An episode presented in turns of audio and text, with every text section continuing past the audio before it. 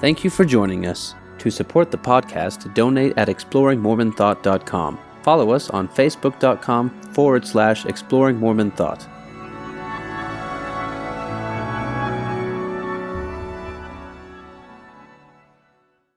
Welcome back to Exploring Mormon Thought. Today I have a special guest on. He's been on before, actually, back in, I think it was episode number 69.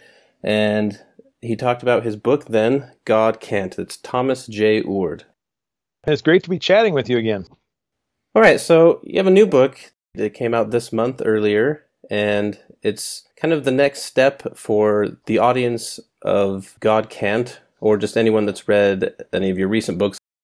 And it's actually called God Can't Q&A for question and answer. And first off, why don't you remind us a little bit about who you are? Audience, you should go listen to episode 69 first because we went over a lot of the grounding for this episode in that. And rather than repeat a lot of that, I'm going to just assume that you've listened to that episode and we'll do a little bit of repeating here, but just for your own sake, please listen to that one first and then come back to this one. First off, what made you want to write this particular book? Because I know understand God Can't was a hit and it, you know, probably I would guess prompted a lot of question and answer. So were you just tired of answering the same questions over and over, or what made it arise? yeah, there are really three reasons why I wrote this book. One, that, you know, yes, people were asking me questions. If God's love is uncontrolling, if God can't single handedly control anyone or anything, then what can God do? And you know what are the implications for that in terms of prayer, miracles, how God acts, love, all the kinds of questions that people who believe in God, you know, typically want to ask.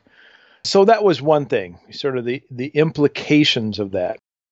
Secondly, I believed that there were other and still believe there are other big vexing difficult questions that people who believe in God ask that the traditional ways of thinking about God stumble on. You know, one of them is why doesn't God answer our prayers all the time the way we want them? Another one is, you know, I've prayed a ton of time for a miracle and they've not happened. What's going on there? And so the traditional way of thinking about God's power has brought up other questions and this uncontrolling love perspective, the God can't view, I think provides really good solutions, really good answers to those vexing questions. And then, third, I wanted to kind of pull back the curtain a little bit and expose readers to some of the theological, even philosophical frameworks that undergird some of the ideas in God Can't, some of the metaphysics. And um, I wanted to kind of lead people that direction in a non technical, very accessible way to let them understand what the framework is that I assume philosophically. All right, great. And that's, yeah, that's kind of the feeling I got from it because, uh, you know, I started with The Uncontrolling Love of God, which, you know, I'm not like a educated in philosophy technically or anything like that, but I thought that was actually a very accessible book in general, but I I understand that a lot of people are like, "Whoa, I mean that's nice and all, but it's way too technical still." Because I guess if you don't have, you know, the basic understandings of like the history of thought and philosophy and stuff, it was still like, okay, well, I didn't even know that I could think about these, and so God Can't was really at that super accessible level, like I think we talked about last time. You, you know, you could give it to your grandma and she could understand it. At least that right. was your goal, and, and like I said, I I think you accomplished that. And so this feels like if God Can't was dipping your toe in the world of theology and philosophy a little more than the average believer does, then I think this next book of the question and answer feels like no, you're kind of wading in, maybe maybe almost to your knees a little bit. So it's still very accessible, but you got to dip in a little more. Yeah, that's a really nice way to put it. I, I, sometimes think of like four tiers of book in terms of a difficulty. And if God Can't is on tier one, the most accessible, questions and answers for God Can't, the second book is like tier two. Uncontrolling Love of God is tier three. And then something more sophisticated, what you think of as a hard academic book, is tier four. I don't think The Uncontrolling Love of God was that technical for most people, but it was for some. Yeah, no, that makes sense. So right off the bat, then, and I said we wouldn't do this too much, but just obviously some people are going to listen to this that might be lazy and they won't go listen to the other episode. And you start the questions and answers for God Can't out like this. We just kind of do a, a recap, if you will, of the, the main premises or the basic idea of your God Can't idea or the uncontrolling love of God as I came to know it personally. Yeah, those that the phrase "the uncontrolling love of God" and "God can't view." I use those interchangeably in this new book because really they're just two ways of saying the same thing. But the basic idea is that we should understand God primarily through love, or at least we should let love shape the way we understand God's various attributes, including God's power, but also God's knowledge, God's relation to time, etc. But the big point is that if we begin with love and we think love is inherently uncontrolling, then we should make some real claims about how God acts in the world. And the big one is that God always influences everyone, everything, from the most complex to the least complex. God's always present, always active, but never controlling. And not just voluntarily choosing not to control, actually can't control. It goes against God's very nature to control anyone or anything. So we're not just talking free will creatures, we're talking worms, we're talking cells, we're talking quarks. From the most complex to the simplest entities of reality, God is present, active, creating, but never controlling. And that, in the God Can't book, I use to talk about how it helps us solve the problem of evil. That is, it isn't that God is abandoning those who are suffering, it isn't God causing it, it's not even that God is allowing it as if God could stop it and chooses not to. But God simply can't control anyone or anything because God loves everyone and everything. That's kind of the main point of God can't, but there are four others, and I'll just quickly say the other four. The second is that God is affected by what happens in the world, that God suffers with us. The third is that God is working to heal, but can't heal single handedly.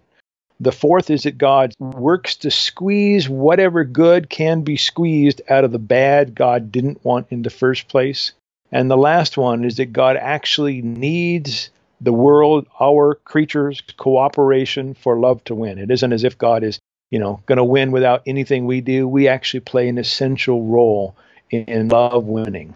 Thanks for that overview. And like I said, please listen to the previous episode, and we went pretty in depth on that. Or just go in your podcast thing and type in Thomas J. Oord or just Oord in general, and you'll get a lot of podcasts because you do a lot of podcasts. yeah, I also have a strange last name. It's O O R D, and so there's not many uh, other Oords that are going to pop up. Which is great for searching, yeah. yeah, that's right. I guess to start off, I debated whether to put this question here or kind of roll it into one of the others, but I'll just ask kind of up front. So, your view, at least the way that a lot of people are viewing it, the way you position, I guess, is somewhere between open theism, which says that the future is open, God doesn't know the future, and he is in time and relational. But most open theists would say that God is still self limiting and he does have some form of ultimate power. I think some open theists would still maybe limit God in some way, but not as much as you would. And then between that and what's known as process theism or process thought, where it's fairly similar to your idea, at least the Christian version of process thought is, but it also it goes a little further. Well, I don't know if it goes further, but I guess that's kind of my question. So my understanding, and I know process thought doesn't really have a central core of like what the beliefs in process thought are, but at least in the Christian strand of it, it seems to be that reality is not exactly as, you know, it was understood previously. In other words, like things aren't static, and therefore God doesn't just have this kind of power to unilaterally do things. But the reason that God doesn't have that kind of power, and the reason he also is, the, and this is where the similarity with your view is, the reason he can't control on that view is that the nature of reality itself is, I guess it is God's nature too, but the nature of God and the nature of reality, both in tandem, make it so that God can't control. So, though I've poorly described that, can you differentiate your view from what the general Christian process view is? Yeah, one of the problems with process theology is that there are many, many different versions. and there's no consensus on what's essential. A couple of my mentors, one guy named John Cobb and another David Griffin. David Griffin wrote a book and where he lays out, I think, 10 core doctrines of process theology.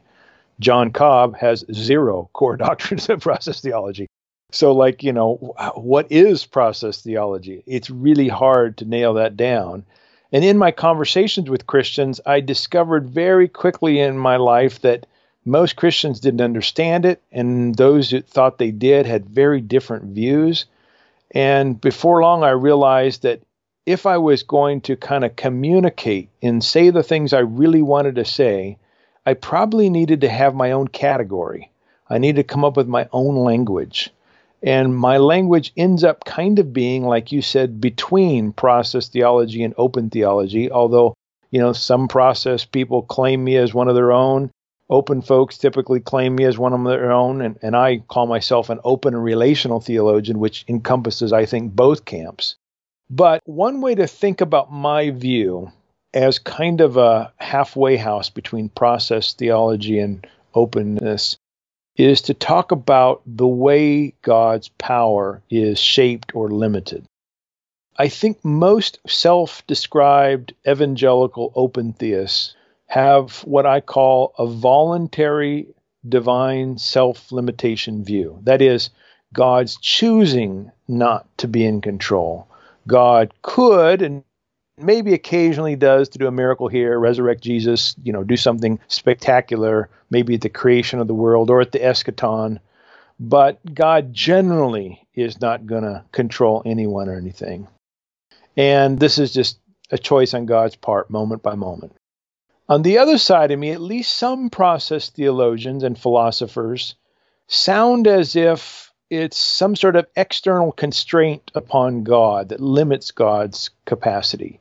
They might talk about it in terms of metaphysical laws or the God world relationship, or Whitehead talks about God being caught in the clutches of creativity. And at least to most people, it sounds as if there are these external factors to God that limit God and what God can do. My proposal is that it's God's very nature that limits what God can do. And this nature is first and foremost love. To put it technically, uncontrolling love is logically primary in God's nature. That means that it isn't something outside of God constraining God, nor is it some voluntary choice but God's inability to control others derives from God's own nature of love.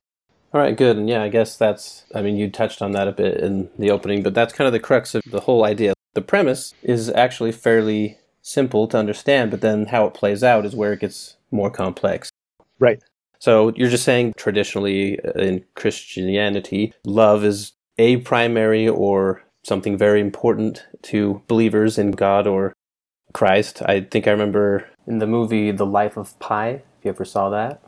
He explores many religions and he says like the you know, the main thing I liked about Christianity was that their God was loving and I felt loved. And so it's important to Christians, but I guess you're taking it one step further and saying, well, if we take that seriously and say that God's primary attribute or the thing that is his essential essence, I guess if you will, is love, then how does that play out? And then, you know, I think at least uh, in uncontrolling love you you reference like the verses on charity and how love itself does not seek her own and yeah i think like first corinthians chapter 13 says love does not force its own way.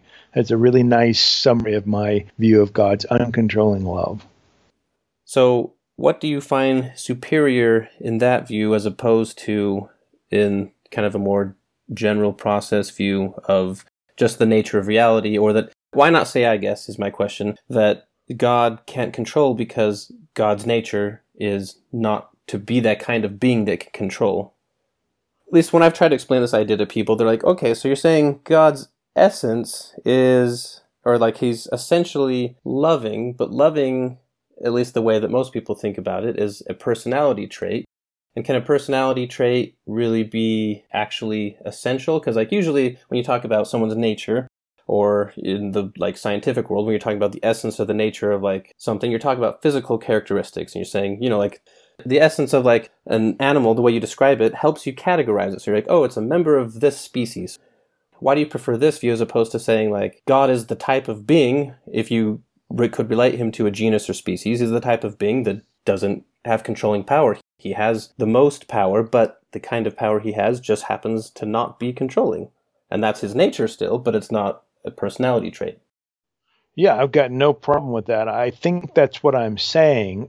I don't think of love as a personality trait. I think of love as a particular action motivated by a character, yes, or in, my, in God's sense, God's nature. But uh, I don't have a problem with the way you've described it. One of the advantages, however, to my view of saying that it's love itself that motivates God, that is God's primary characteristic, is that I think it really syncs well with the way a lot of Christians read Scripture. The Scripture writers often prioritize love. God is love. You know, the greatest of these is love. The great commandments, all these kinds. Even you know, we we talk about the God of the Old Testament being unloving sometimes. But over and over, the psalmist says, the steadfast love of the Lord endures forever. There's lots of love in the Old Testament, too. So I think a lot of people are attracted to Christianity, as you said, because it's a religion primarily focused on love. And if I can link that with the idea that God is uncontrolling, I think it's a more persuasive vision. Yeah, makes sense. And I have a lot of questions relating to that, and we'll get to them as we go. Good. This is the part I planned the least, and so I inevitably rambled a lot. So hopefully I'll button it up a little more, but we might talk for a long time if you're okay with that. Okay. Okay, so the first section of the book, and hopefully this doesn't offend you, but I'll, I want to mention it, but I want to come back to it at the end because I feel, at least in my opinion, that the answer to this can't really make a lot of sense until we answer a lot of other questions, and that is so if God can't control, why pray? And like I said, listener, have that in mind as we're going through this, but I think we can better answer that when we've gone through some of these other sections. I do that just because that is actually uh, it's a good starting point and in the book it makes sense, but that's at least in my experience the ultimate question in the end of like, well, okay, so we've changed the view of God a little bit from maybe the traditional believer and and then now they need to understand and then how do i now relate to this god personally? And prayer usually is how you do that. Very important. All right so let's start with this first one. I'm i'm guessing i've listened to a lot of the podcasts you're on just because it's always interesting to me but I, i'd guess this is the number one question and the first thing that people ask you when once you explain this view and that's well if god is uncontrolling then how do we explain all those miracles And I think they have in mind this in the background. Another way to say that question is like, well, the Bible seems to depict a God who can do either supernatural things or his will is realized.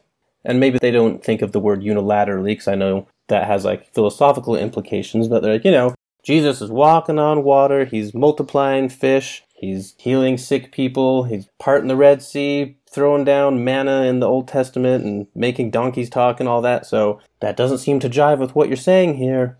Yeah, yeah, that is a very common question. And as you rightly note, people have assumptions that they bring to anything. I have assumptions, everyone does. But one of the most common assumptions people have when they comes to God is that God has the capacity to single-handedly bring about some outcome, whether it's miraculous or just mundane. If God wants it done, boom, God can do it all alone. Now, one of the things I say in the book is I can find no explicit evidence for this view in the Bible. There have been a lot of interpretations of things in the Bible, like God hardening Pharaoh's heart, the kind of miracles you mentioned. People have said, well, if God's doing that, it's obviously God's doing it all alone. I mean, maybe they're not saying that out loud, but that's the kind of assumptions they have. But the Bible doesn't explicitly, at least I can't find anything, say that that's the case. And we're talking from the beginning of creation to the eschaton and all these miracles. What if God's miraculous activity requires some kind of creaturely cooperation, be that human, animal, cellular, organs, even quantum, or if not cooperation at the smaller levels, if we don't think cells can cooperate or, you know, dirt cooperates, at least the conditions of creation being conducive. So, the parting of the Red Sea, I don't think water has free will to cooperate with God or not, but God can also see weather patterns, and the Red Sea has parted more than once in history because of heavy winds coming down the, the slopes. So, those kinds of things can be conducive to the miraculous things God wants to do. So, I think all of the miracles we find in Scripture and all the ones that I know that are legitimate today can be explained by God acting and there being some kind of creaturely cooperation or the conditions, the inanimate conditions of creation being conducive. One additional advantage to this view, I think it's a huge advantage, is that it explains why there aren't a whole lot more miracles. so, um, as I said earlier, uh, you know, I've prayed for God to do wild and woolly things to rescue not just uh, you know give me a new car, but you know save my grandmother from her cancer, and they've not happened. And I've been to churches where we prayed time and time again for people to be healed, and a very small percentage are healed. Well, when that happens, you have to have some kind. At least I, being the person I am, I want some kind of explanation. And it sure helps me and many I know to say that God was trying to work but there either wasn't the cooperation at the cellular level or the community level, the individual level, or the inanimate elements of creation weren't aligned in some kind of way to make that miracle possible. All right, so in the book, I like that first off, you do talk about how when you say miracle, a lot of people have this idea of like stopping the processes of the natural universe and interceding in some way. And so you actually you say, no, I that's not how I would define that. And so you actually do give a definition. You put miracles, according to what you're going for, is miracles are unusual and good events that involve God's causal action in relation to creation.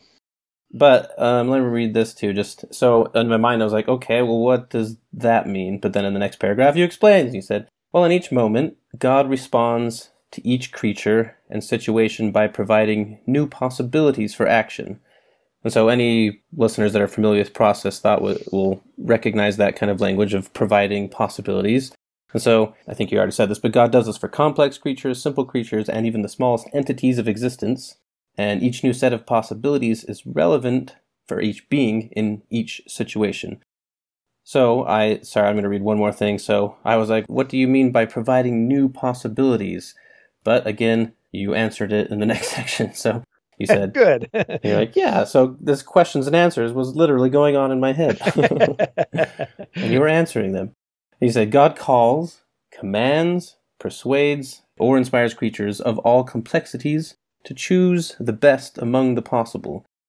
So, I guess my question is if I'm understanding you right, you're saying that miracles are things that can occur naturally, but when they do occur, it seems miraculous to us because it's unusual, but it's not something that is outside of what could possibly happen already within like the laws of physics and such. Exactly. That's exactly what I'm saying. Now, of course, there's all kinds of interesting questions like, you know, what is outside the laws of physics? We don't really know that, but we've got some ideas of what's possible and not. And, you know, we, we make plausible assumptions or what is possible biologically. There's all kinds of science questions that I'm really interested in and have written on in other contexts. But yeah, you're right. I'm not saying a miracle is when God does the impossible. Nope. God does the impossible in relation to creation, creaturely cooperation. It's possible, but it's unexpected, unusual. Uh, we didn't see that coming, kind of a thing. So this kind of leads into this next part anyway, but I'll just ask it here. So let's say there's some sort of scenario, and there's, you know, I, I guess my cousin a long time ago was in a rollover accident, and it seemed miraculous that because of the impact of the rollover, that the roof didn't collapse because it should have. And so, though that seems like something miraculous to us, it's obviously possible that the laws of physics would be such that that wouldn't crush that way anyway. But I mean, if there is any, what part did God play in that? Was he like willing the metal to not crush or was that just the laws of physics and god was like well whatever happens is or whatever's going to happen is going to happen like how does God act in those kind of situations in your view? That's a great question. So, when I try to work out the details of any particular purported miracle, I try to ask the question what are the creaturely agents, actors, factors, and objects in that situation? In situations in which there's organisms, animate objects, so like a healing, cells, or, um, you know, something like that, it's easy for me then to talk about responsiveness on the creaturely part to make this thing happen. The cells were healed because there's some kind of cooperation or the conditions were such that they coalesced in a particular way. And then I, I don't say it's entirely creaturely or entirely God, but there was this work in tandem.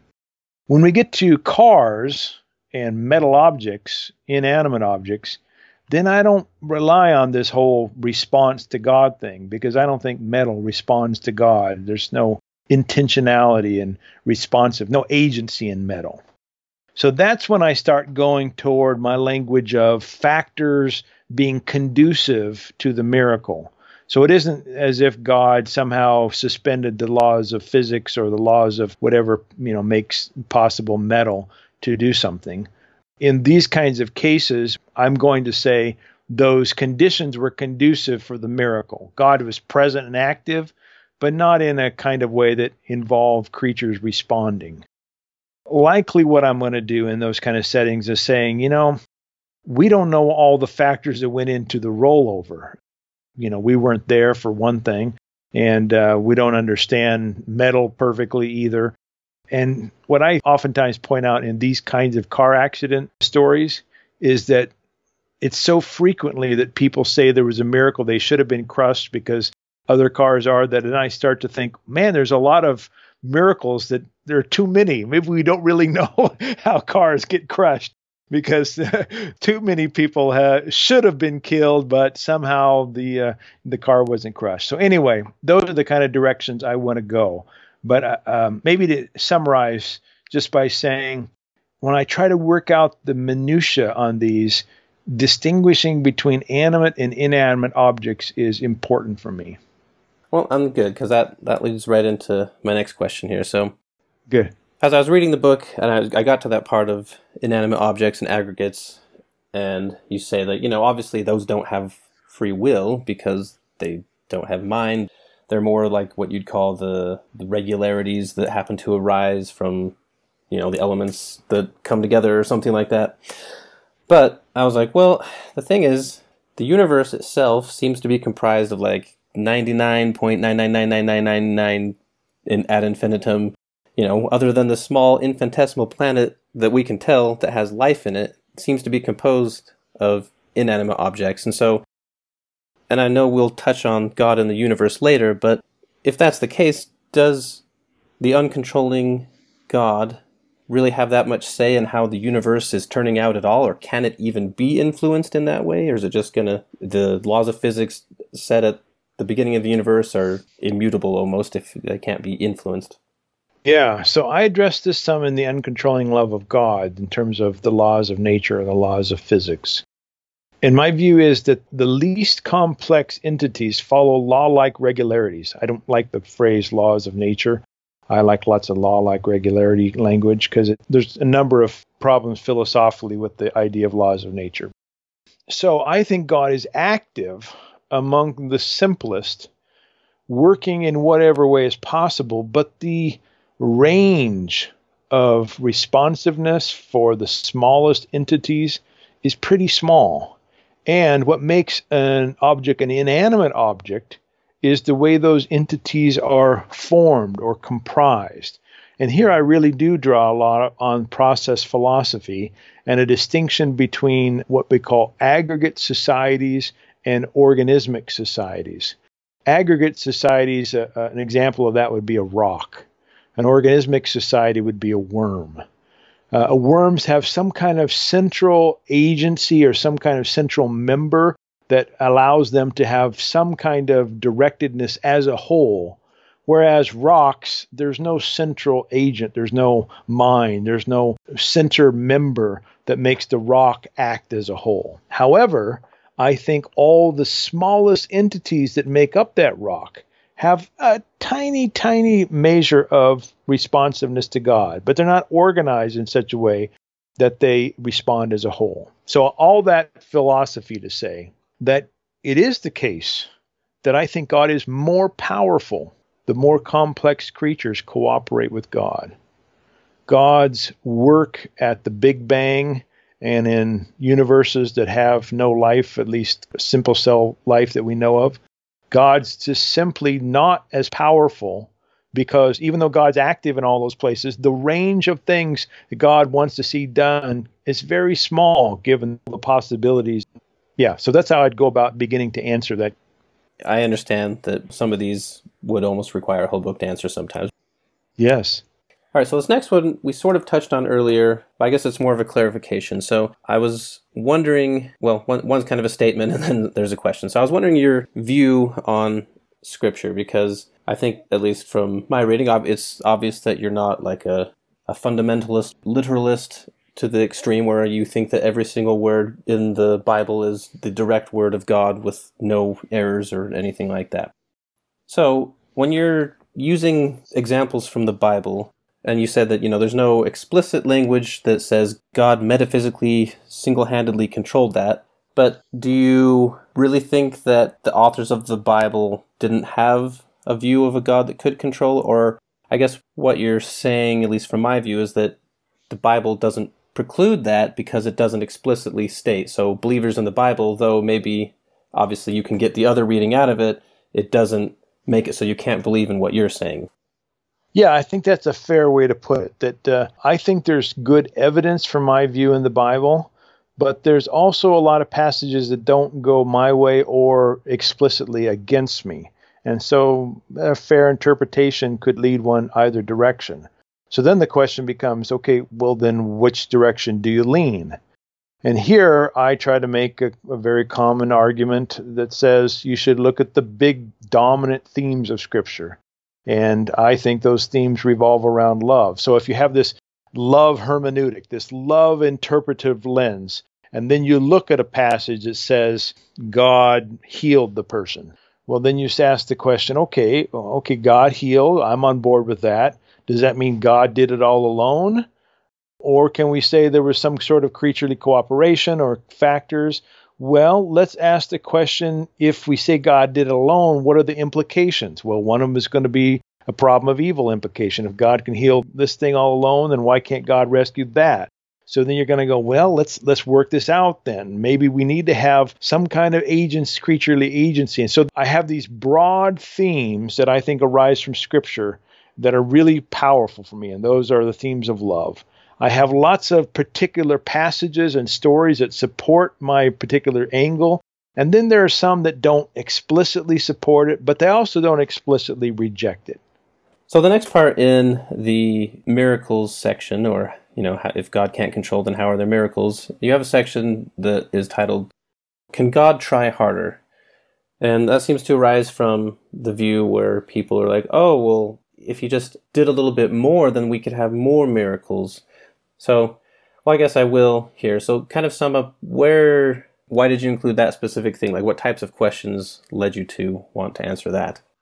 There were people who were asking that specific one, and so they they had in mind that God is persuasive rather than coercive, and what that in their mind meant is that God isn't really trying 100%. God is working at, you know, maybe 85, 64%, sometimes 23 to let us have a lot more say. And God can't go 100 because in their mind that would be controlling, but God functions at, you know, some percentage less than 100. Well, if you go that route, then you say, well, maybe if God would have gone a couple of percentages higher, then the good would have emerged and God wouldn't have been controlling because that wouldn't be 100%. So that's the kind of logic people are using. And my answer to that question is God always works 100% all times, all places. God's always doing the best he can, to use that language. But God's 100% is never controlling, it's always persuasive, it's always loving. So um, God is never can't try harder because God's always trying the hardest. God can can try. It doesn't sound like good English there, but you, you get get what I'm saying. okay, good. That that reminds me because I, I when I was researching for this, I I found on the Goodreads website someone left a review of God Can't, and the guy was basically like, "Well, I mean, I guess if you know you have a, a God and he can't, and he obviously misunderstood some of what you're saying, so you don't have to address this first part, but says if, if God cannot influence, speak, nudge humans in some way, then yes, the theodicy problem is solved. But this would make God's love superfluous, and it would be even harder to somehow line this God up with the God of the Hebrew Bible. So ignore that first part. This is kind of the most important part. Okay. He says, in the Hebrew Bible, in which the fundamental assumption throughout is that God can communicate. So he says, My problem is this if God exists and can do anything, then with the tiny bit he can do, it seems conceivable that he could do more to lessen evil, and therefore the problem that you set out, you Oord set out to solve, still exists. And so I think what he was getting at there, at least from what I'm getting, and I, and I did bring this question to my mind too, is like, well, yeah, in the Bible, God does seem to be, at least the way the authors portray it, and that's you can come back to your view on scripture if maybe this is a little too literal of a reading, but they seem to be getting visions, dreams, perhaps sometimes the actual voice of God is purported to be heard or, you know, a voice in their head. And what's even more is at least I guess in both Old and New Testament, God is sending angels all the time. So if God can send angels, then couldn't God, you know, if he can do that, then it sure seems like he's not working at 100% or he has some secret motive like you try to avoid of being like, oh, I guess they need to learn something. But if God can send angels, for example, then why can't he just send angels and be like, hey, and even if they can't interact physically, like, hey, not only can Mary, you're going to have a baby, but you're about to get in a car accident. I guess you'd have to know the future for that, so maybe not that. But I guess you kind of get the gist of what I'm saying. yeah, your husband's cheating on you or something. there you go. yeah. So I do believe God is in the communication business, and I think God communicates all the time. However, just like in God's other ways of acting, this communication is never in a controlling kind of way. So that means God simply can't provide an unambiguous, crystal clear revelation. Creatures have to cooperate in this, and that means there can always be the possibility to misunderstand not get the full picture, etc., which is another reason why I'm not a fundamentalist and an inerrantist. But when it comes to angels, who's to say that angels are controlled by God? I mean, if there's a significant part of the Christian tradition that thinks there are bad angels that are rebelling against God, sounds almost like they've got some free agency as well. So it could be that God's wanting to send more angels, but the angel is saying, you know, I'm really tired. I'm, uh, I really want to watch the game this weekend or whatever. Another question, of course, is what are angels? And that's a big, big question. Sometimes scripture seems to sound like angels are just humans who are messengers. Other times they seem to be winged Casper the Friendly Ghost kinds of things. So uh, that's a big question. Who gets to be an angel? What is an angel? But my bigger point would be I think God is communicating and wants to be as clear as possible and is trying to be as clear as possible, but can't be totally unambiguously clear. And that's because, again, God can't control. We have to be open, but even when we're open to hearing from God, we can misunderstand what God is saying to us. That's fine. I just wanted to get your view on what that guy was saying. Um, but I think, as far as the audience that is going to be listening to this podcast, the LDS have a very strong, well, for the most part, I mean, there's the more orthodox that probably aligns more with the fundamentalist Christian, unfortunately. But I think for a lot of people that read into theology, they realize that, at least for a lot of the way that we interpret Scripture too, is it requires that God is co participating with a human in this process. And so everything, as far as like revelation is concerned, has to be filtered through a human mind, through human understanding. And so you're going to have lapses in communication, misunderstandings, things that you can't even understand. Because, like, if you try to imagine God trying to explain, like, the creation of the world to Moses or something. It's like, okay, all right, well, obviously, you know, you have a completely different worldview, and so I'm going to give you some intuition, then you can kind of interpret that how you will. But yeah. yeah. Yeah, there's a lot I like about the LDS well, the LDS sounds like there's one view of revelation, but I, I know that there's varieties within the uh, LDS tradition, in part because I grew up primarily with lots of LDS friends, but in the last 10 or 15 years, I've spent more time with LDS scholars and done some reading. But one of the things I've liked even since a kid with the LDS tradition is the idea of continuing revelation. That always just made good sense to me. Now, I'm not saying that, you know, I think everything that's in the Book of Mormon or any of these other documents is um, 100% what God wanted there, just like I don't think it's in the Bible that way. So, but I, I just like the general notion that God's still in the revelation business. We can learn new insights. I mean, that just seems like that's the right way to go. Discerning the particulars, you know, that's a different story. But the general view, I'm on board with. Well, great. So, the next section or part of the miracles, you kind of explain your view on how you would talk about. I guess it kind of touches on the mind body problem, but also just how you view the essence of reality. And you call it material mental monism. And I know you break it down further into kind of your view. So, that is a view on like the nature of reality, I guess. So, can you explain what material mental monism is and why it's important to your view? Yeah, here, some of your listeners who know a little bit about process philosophy will see that I'm drawing from that, or at least one aspect of that particular tradition. There's been a long standing question about what the nature of being is, or what philosophers call ontology. What does it mean to be? And the language that many philosophers have used is a substance and substances have been described in a lot of ways, but typically substances are thought to be either material, like a physical objects, think of dirt, or mental, think of minds and ideas. And so some today who are thoroughgoing materialists think that all of reality is physical or material. And that means that even though you think you have a mind and you have ideas, that really those are reducible to materiality. That's not going to be a view that Mormons like very well. I don't like it either. Another idea is that ultimately everything is minds and ideas. This is sometimes called idealism. Now, there's lots of different versions of this, but there's been some really important philosophers in history, including Christian philosophers, who've liked this idea who said that God is the universal mind and you and I have minds and we're like God like that and we have ideas and minds can make decisions and be personal and all that kind of stuff. But dirt isn't mental or have any mind like qualities. The problem with these two approaches oftentimes arises when we think about our minds and our bodies. Does our arm have any mental characteristics? Does it have a mind?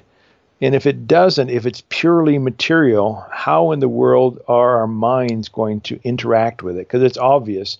Right now, I've got my arms behind my head. I'm leaning back. I'm making a decision to relax while I'm talking. My mind is sometimes doing that consciously, but often unconsciously. And my body just responds really well. Now, how is that going to be possible if my mind is purely mental and my body is purely physical or material. This is called mind body dualism, or it's a position a lot of Christians like because it retains the mind capacity, even freedom, but it also doesn't say dirt is mental, it has a mind. There is a fourth option, and this time sometimes goes under the label panpsychism.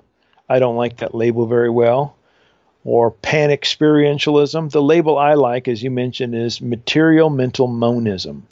And what it says is that the even the smallest entities, the smallest being, the smallest stuff of a reality has both a physical or material and a mental aspect. And that means then that we can solve these big questions about how our minds can interact with our bodies, we can solve all kinds of questions evolutionarily, like how did complex creatures like us with consciousness emerge out of that which allegedly had no mentality? Well, my theory says, well, there was mentality even at the start, just very small. And this also helps understand questions about miracles, which is why I put it in this chapter. We can understand why um, sometimes our bodies cooperate with us and sometimes they don't. Sometimes we say our bodies have a mind of their own. I wanted to introduce readers in this chapter to that ontological option in the conversation amongst philosophers. All right, so one last question in the miracle section. And again, I know this is like a particular instance, but it's just to demonstrate the overall view. So, with material mental monism in mind, if miracles, or the way you define them, for example, healing, which is what we talk about the most, I think, in God Can't, can you give an example of what isn't happening or what God is trying to get happen that's not happening? Like, because like I understand humans resisting God's pull or something like that because they can understand and they're like, I have a clear decision between two options and I'm choosing one or the other. But when something on like the cellular level isn't cooperating with God, what does that mean in your view? And what's that look like? Yeah. Trying to think of a good analogy. Sometimes when we're sick, we have a virus, we say, and we start putting a certain kind of antibody, some penicillin or something in there to try to change what's going on, to make the virus go away or change the way our cells react to the virus. We'll say something like this Oh, our cells are now resistant to this antibody, or the virus now resists the antibody. We use language that makes it sound and I say we, I'm talking physicians, that our body has a way of responding to its environment, to drugs, to things we put in it. Our body is a living organism that responds to its environment. Now, if you're someone, well, actually, most Christians are going to believe this, that God is omnipresent, present to absolutely everything, including all of our body, then God is an actor, an agent in the environment in which our bodies respond. So, if that's the case, then even though we may have a hard time sort of spelling this out, looking under a microscope to seeing how cells respond to God, we have a framework to think about, even at the cellular level, some kind of responsiveness to its environment in which God is a part. And I think God calling, leading, luring, whatever, however, God influencing toward healing, that even at the cellular level, there can be some measure of responsiveness. Now, I don't think cells have consciousness like you and I do. So it's not like the cells saying, hmm, should I cooperate with God this time or not? No, I think there's some kind of intentionality and agency, but not conscious. But having some mentality, even at the cellular level, even though it's not the same as consciousness, is what's required for the kind of, well, I keep coming back to this word, responsiveness to its environment. And so that's the kind of theory that I'm laying out here.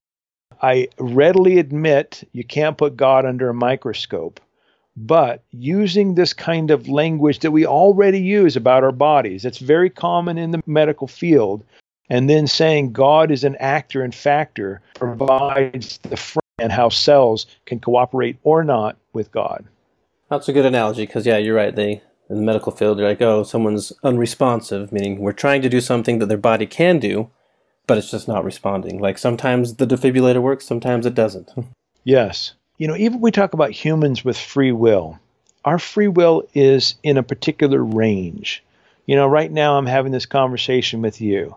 I don't have the free will to play center field for the Mariners tonight the Seattle Mariners because I'm just not there. There's all kinds of things I can't do because the range of my freedom is fairly narrow compared to all the possibilities that could be done in the entire universe. But my range is much wider than what my dog can do. And my dog's range of freedom is much wider than what a worm can do. And I think a worm has more agency than a cell. So when you get down to the smaller levels, the kind of responsiveness is going to be fairly limited, but there's still some responsiveness. And we even talk that way in the field of medicine. All right, great. And that's an excellent answer to I knew it's it's kind of hard to pinpoint exactly that. All right, so the next section is called What Does an Uncontrolling God Do? And so I guess, you know, like you said, that arises when you're like, God can't. It's like, okay, well, he can't do all this stuff. We just had a whole book on that, but what can he do? And you did address that plenty in God Can't as well. But in this, we just kind of talk about what is God doing all day, every day? I guess to start off this particular section, I have this question here. Like, so in your view, you state that God is an omnipresent universal spirit. I think I know the answer to this, but does God, in your view, have a mind and a personality? Or is he more like a force of nature? Good question. More like the first. I think God is a mind or is a person, even though I actually think God has a physical and mental aspect, just like all entities of existence do. But to use kind of traditional language, I think God is personal. The language I like to use is relational, but that includes God having intentions and making decisions, having emotions. So much more like personal than like the Force in Star Wars. Yeah, I've heard you say that, but I, I wanted you to just kind of explain that. So, next, you say, although we as humans can't, and probably all of reality, we can't perceive God with our five senses per se, but you do say we can directly perceive God through our minds and bodies. And I wonder, in the LDS view, we have these sayings like where you feel like a burning in your bosom, or you'll just have like a an enlightened thought, or you know something like that. Is, is that how you kind of view God communicating with humans too, or how do we perceive this spirit? Because I guess you, I mean, you already touched on the mind body problem, but I guess what I'm getting at here is if God is a spirit, is he part of the material mental monism? Like that applies to God too, right? So he has yeah, some right. physical aspect. That's right. The physical aspect is not going to be seen, tasted, touched, heard, etc. by our five senses. But just like I think minds we can't see, taste, touch, you know, sniff those. And there's lots of other things we think have an element of material existence that we can't perceive with our five senses. I think God is the same. By the way, you know, the burning in the bosom and enlightenment, I mean, that's not just LDS. There's lots of other Christians who use that language, although I think burning in the bosom is probably more common among LDS. Anyway, I have no problem with that language. Okay, and yeah, I'm sorry, I didn't mean to imply that other religions don't mean that. I'm just saying that's the common parlance in, in LDS thought. Yeah, yeah. As the crux of kind of like what does an uncontrolling love of God do? So you you you say in there that God is an omnipresent spirit. We've already established He's always working at hundred percent, trying to. I guess we'll touch on what it is specifically He's trying to do in a minute here. But you mentioned God as being a causal agent, and you know this might get a little technical but if you can simply explain the difference between what you call he's a necessary but not a sufficient cause. Yeah, that's a bunch of technical philosophical language. So, a necessary cause is a cause that has to be there for something to happen. So, we might say your parents having sex was a necessary cause in your being conceived. A sufficient cause is a cause that's the only cause. So we wouldn't say your mother was the sufficient cause of your existing. You say, nope, your mom and dad had to have sex. Your dad had to be part of this as well. It takes two, baby. So um, a sufficient cause is the only one. And I'm saying God is never, in any sort of situation, the only cause to bring about outcomes. But God's always a necessary cause. It isn't like God sometimes just sort of steps out of things or intervenes occasionally to, to act. God is always acting, always causal, but never the only cause. Good. Yeah, that's probably as deep into that as we want to go. So that explains enough so we can ask these next questions here. So, in a lot of your podcasts and explanations, I've, I've heard you use this example of God's action in the world and what God is doing and maybe his limit. And so you give the example of people say like, oh, love is the thing that's technically like his loving nature. Like he can only do something that's loving, and loving's never controlling. They're like, well, that's not true because sometimes a little kid runs out in the road, and it is loving to use physical force to push them, but you usually bring up that God is a spirit, therefore he can't physically do that. Yeah. I think we brought this up when we talked last time too is a lot of people have the view that God is a spirit, yet God is still somehow able to physically interact with the world. But I guess the main question here is at least the way it's it's worded here, like pushing someone out of the way of the car would seem to be in line with the child's entire organism. So it sounds more like rather than this loving nature being what's limiting God, again, it seems more the nature of his power in general. I guess we already came to say that maybe you can say it both ways, but I don't know, like it when I'm explaining this to some people, your idea, they're like, well, it's it's weird because it makes love seem like it's like a chain, like and rather than a beautiful thing, it's like love is these chains that are on God, and He's like, I would love to come and help you, but love, I just, I'm sorry, my nature makes me so I can't do anything that I want to do. yeah, yeah. I can understand that particular perspective because they assume they, they begin with the notion that God could do it, but now love is limiting God in some sort of way. Really, there's two factors here, and I can't remember if we talked about this last time when we talked, but one of my views, this idea that God is a universal spirit without a localized body, that does seem in tension with at least some LDS traditions, or at least views, I should say, that seem to suggest that God has an actual body somewhere. I remember sending a note to David Paulsen, who was a philosophy guy at BYU, about this, and and he was pretty adamant that God actually had a body. And then since then, I've talked with people in the LDS tradition who talk about the Spirit of Christ and some other things, some other ways you can go about this. Last time we talked about, and we just, I think the way we got around that is just that though, yes, I think the LDS, I mean, it has a lot of philosophical problems that we've talked about a little bit on this podcast of like what that would even mean. But God's generally in the LDS view not interacting with creation through his body, and so he's still using the spirit. Gotcha. In some way, so it's basically the it, though it's you know maybe a quirk if you drill down to it. I think people are still not picturing god being superman running around or having the ability to even do that. I mean i guess you could say he technically could but the way that god is interacting in most lds people's minds is exactly the same way that he would on the traditional christian view of okay. God interacting through the spirit. And however it is that god exerts that's how he's doing it. So i want to say god really is a cause God has both a mental and physical aspect. So that means that when God is causally active in every place in the world, God is present as an actual physical aspect. It's not a physical aspect. Again, we can perceive by our five senses. But here I like to talk about non sensory perception. And I once again will draw from process philosophy to talk about this kind of thing. But the basic idea, though, in terms of what you've been pointing out, is that even though you and I can sometimes use our bodies to rescue someone from, let's say, they're freely walking out into the street in front of a truck, we might be able to use our bodies to grab them against their free will and rescue them. God doesn't have a localized body like you and I have. And so part of the big answer to the to why God can't prevent evil is that God has a nature of love. But the other part is that God also doesn't have a localized physical body, and that's important in some instances. And yeah, I think we did talk about that last time, but I guess the question is still kind of there. So why not just say, and I, I asked you this last time too, but why not just say God's nature, meaning his the nature of the type of being that God is, a non-physical being? Why isn't that sufficient to say that's why he can't control? Why do you prefer saying that it's God's immutable not immutable, but this part of his nature is immutable just because that's the part I had the biggest problem with last time, I guess, was saying, like, well, there's something, at least for me, that it's hard for me to move to this point where, like, well, God isn't free to choose to love, and that seems a little weird. It's, well, not weird, but like it puts love in a weird light. It's like, oh, I'm just, I would love to do more, but I just have this darn loving nature.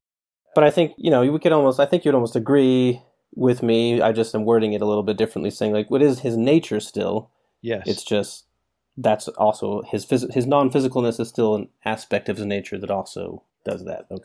That's true. Yeah. So if I understand your question, it's something like this. Why don't you just say God doesn't have a localized body? God's a universal spirit, and universal spirits just can't control others. Why go on to say it's love that makes it that God can't control others? Maybe that's not quite what you're That's the gist, yeah, I guess. Yeah.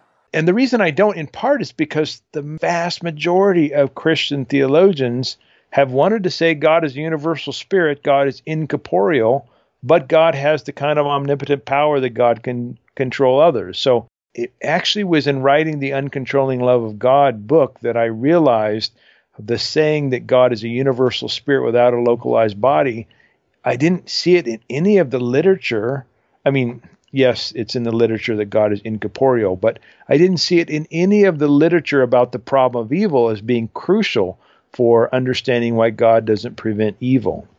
So I don't think just saying God is a universal spirit without a localized body goes far enough in uh, addressing the question of why God doesn't prevent evil in the world. I also want to say it's because God's inherently loving and love is uncontrolling for God. All right, no, yeah, that makes sense. Okay, so uh, this is the last question I'll ask in this section. So, if God is uncontrolling and he's always trying to lure creation to his vision, why not be truly uncontrolling and just let creation choose its own destiny and do whatever it is going to do anyway? Like, why is God trying to lure it to his own vision? If he's truly uncontrolling, why isn't he more like the Force and just say, I'll let creation exist and I'll give it being, but whatever it chooses to do is what the way it's going to be? That would be one vision of God on a model of God we might go with. The downside of this, of course, is that it's going to place values such as love, peace, hope, harmony, etc., uh, secondary for God. If you think that God's ultimate values is the well being of all creation, then you're probably going to want to have a model of God in which God's trying to do something to lure, persuade toward it. If you think that the ultimate value for creation is just a creation to do its own thing, then yeah, that might be a model of God that makes a lot of sense. But if you think there's something about the goal of the creation to be well being, not just creation doing its own thing, then you might want to have a God who's actively calling, persuading, commanding, luring, wooing, whatever language you want to use, drawing that creation toward that better way. Maybe here we should call upon a very common theme in Scripture and talk about parents and children. Like, you know, is the good parent the one who just has a totally hands off policy? Who like is uh, basically abandons their kid and says, you know, figure it out on your own, or is the good parent the one who tries to guide, lead, lure, call, command toward what's good, but doesn't control. So, somewhere between a manipulative helicopter parent and an absentee father, the parent who is involved but not controlling. That seems like the ideal way a loving parent would act. Okay, no, that's a good metaphor because I guess I was just there. The idea, I'm like, well, if he's uncontrolling and that's what's so important, then why is he trying to control, but he's just having a hard time doing it because of his nature? But that makes more sense. So it's like it's like a parent trying to teach their child, even though you know he can't necessarily make them do something. Yeah. Well, that kind of segues into the next section. I guess you know that's because it's a book and it does that naturally. but next, the question that you're answering is, what does it mean to say that God loves everyone and everything? And you give it a definition of love because you mentioned like, well, love is like the least defined thing in the English language because, and it is weird because like in, in English we have this word love, but in like, for example, Greek, there's like several different types of love that you have different words for, and you know other languages have even more. And so just to have one word to describe the way that you have good feelings towards everything is very limiting in English. So let me read your definition here that you give. So you say to love is to act intentionally in relational response to God and others to promote overall well-being. Then you go on to say, when I say love promotes overall well being, you're not talking about just humans, you're talking about that including non human creatures, plants, everything, and not just emotional, but like psychological, intellectual, social, economic, and so forth. You even think that our actions affect God's well being. So, when you define love, how did you come up with this particular definition and, and overall well being. I'm going to ask you a few questions on what that means. So, can you define what that means as opposed to maybe individual well being versus overall well being? And sure, yeah. I've actually written a couple books on this, and one has the really boring title Defining Love. so, it's something I've thought an awful lot about. And in terms of well being, it's a word that I've used because it seems to be the most encompassing of possible alternative words. I could have used words like flourishing, blessedness, goodness, happiness, eudaimonia, shalom, abundant life.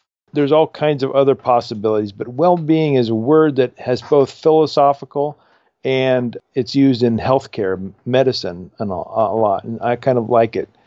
And when I say overall well being, I mean that love isn't just concerned about oneself or one's family or one's nation or community or even one's own species. That love asks the question of what's good for the whole, the common good. And uh, obviously, that's difficult to always understand and know, but we at least need to keep in mind that uh, we're asking the question what's good for the whole. Now, that doesn't mean that we're always self sacrificial. It doesn't mean that we never have any kind of self care because our own good is part of the common good. But it does mean we have to look past our own good alone, that we have to look for the good of others. And I am in the minority of Christian theologians in history in saying that we can actually affect God's well being. That's part of, again, of what it means to be a relational theologian. But I think Augustine would hate that, for instance. So would Aquinas, Luther, Calvin. Uh, but I actually think that our actions make a difference to God such that God's well being can be increased when we act in loving ways. Yeah, like I said, yeah, throughout the history of Christian thought, that that has been kind of a, you know, the I guess with the the Greek philosophy coming in, being like, well, you know, obviously if God's affected, he's going to be, he can't change, you know, so he has to, if he does change, it's for the worse because he's already at maximum perfection.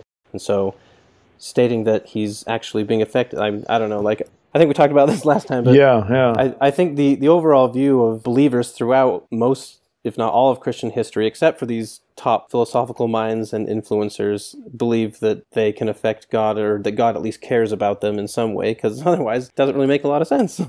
Exactly, yes. One case in which the theology in the pews, the theology amongst the normal, less educated Christian just who reads the Bible, is actually better than the formal trained theologians who followed the, many of them at least, were influenced by uh, Greek philosophical traditions.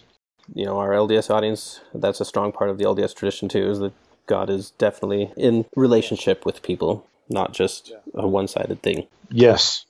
In the next part, you go into explain the essential part of God's property and that God can't choose not to love. And I have a few questions on that.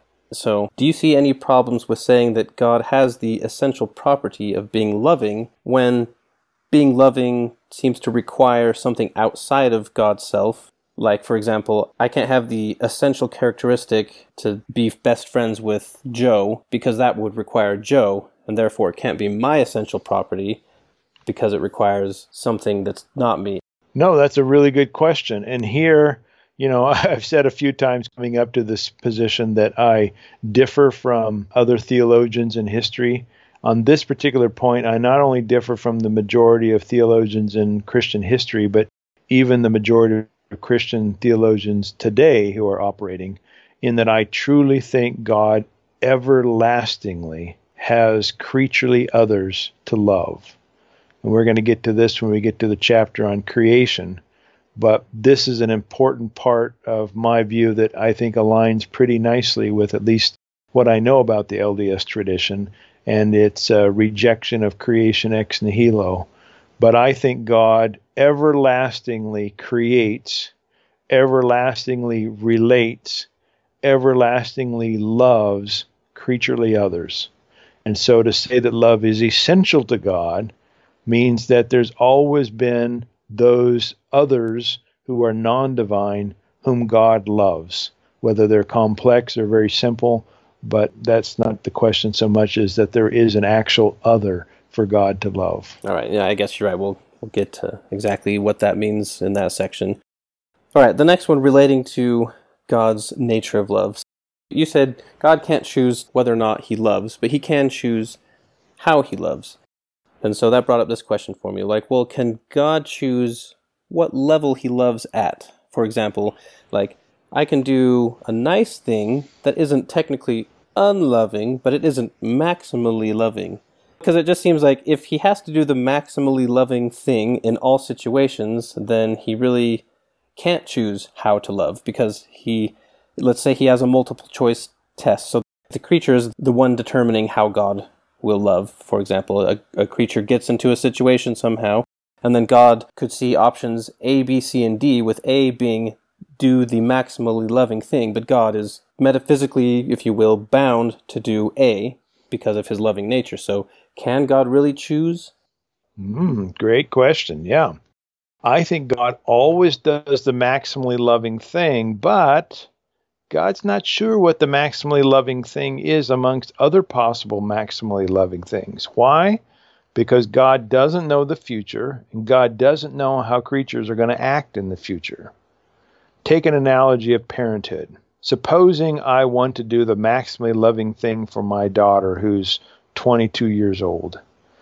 I might think to myself, is it better for me to get her a car right now so she has transportation? Or is it better for me to let her save up some money so she can feel like she really has earned this car? It's not always easy for me to know which the maximally best, in part because she's going to make decisions in the future, and I don't know what those decisions are going to be. And so I'm like, oh man, what is the most loving thing? I'm I'm committed to being the most loving father I can be. And I know there's a whole bunch of things that aren't loving that I could do to her. But amongst the ones that seem to be the best, I'm not sure what's number one at this moment because I don't know what she's going to decide in the future. I think we can apply that same analogy to God. Even though God is much smarter than I am, God knows all the options. God doesn't know what we're going to choose tomorrow, the next moment, 10 years from now. So God sees all the possibilities in any one particular moment in Corey's life and knows that there's a bunch of possibilities that aren't going to be the best. But amongst the best, there's more than one often that uh, God's not sure exactly how the future is going to play out. So God can't be sure which of those is number one. So there's a real freedom of choice in that particular moment. God's always going to do the maximally loving, but there's a number of possible maximally loving options. To say if God doesn't know the future, therefore he can't see exactly how it's going to play out, so it, yes. he's not bound by the one that's going to play out to the perfect future because he doesn't know that. It's just, and that you know that aligns with my view of like a lot of people like, am I am I destined to marry one person? Where I tend to favor the view of like, there are probably people that you wouldn't get along with, but there's a, a wide range of people that if you try and you put your effort in, you'll have a great relationship with. Eh, that's the way I feel about it too. Yep, that's my view as well. This is a real advantage, I think, over what I'll call classical theism.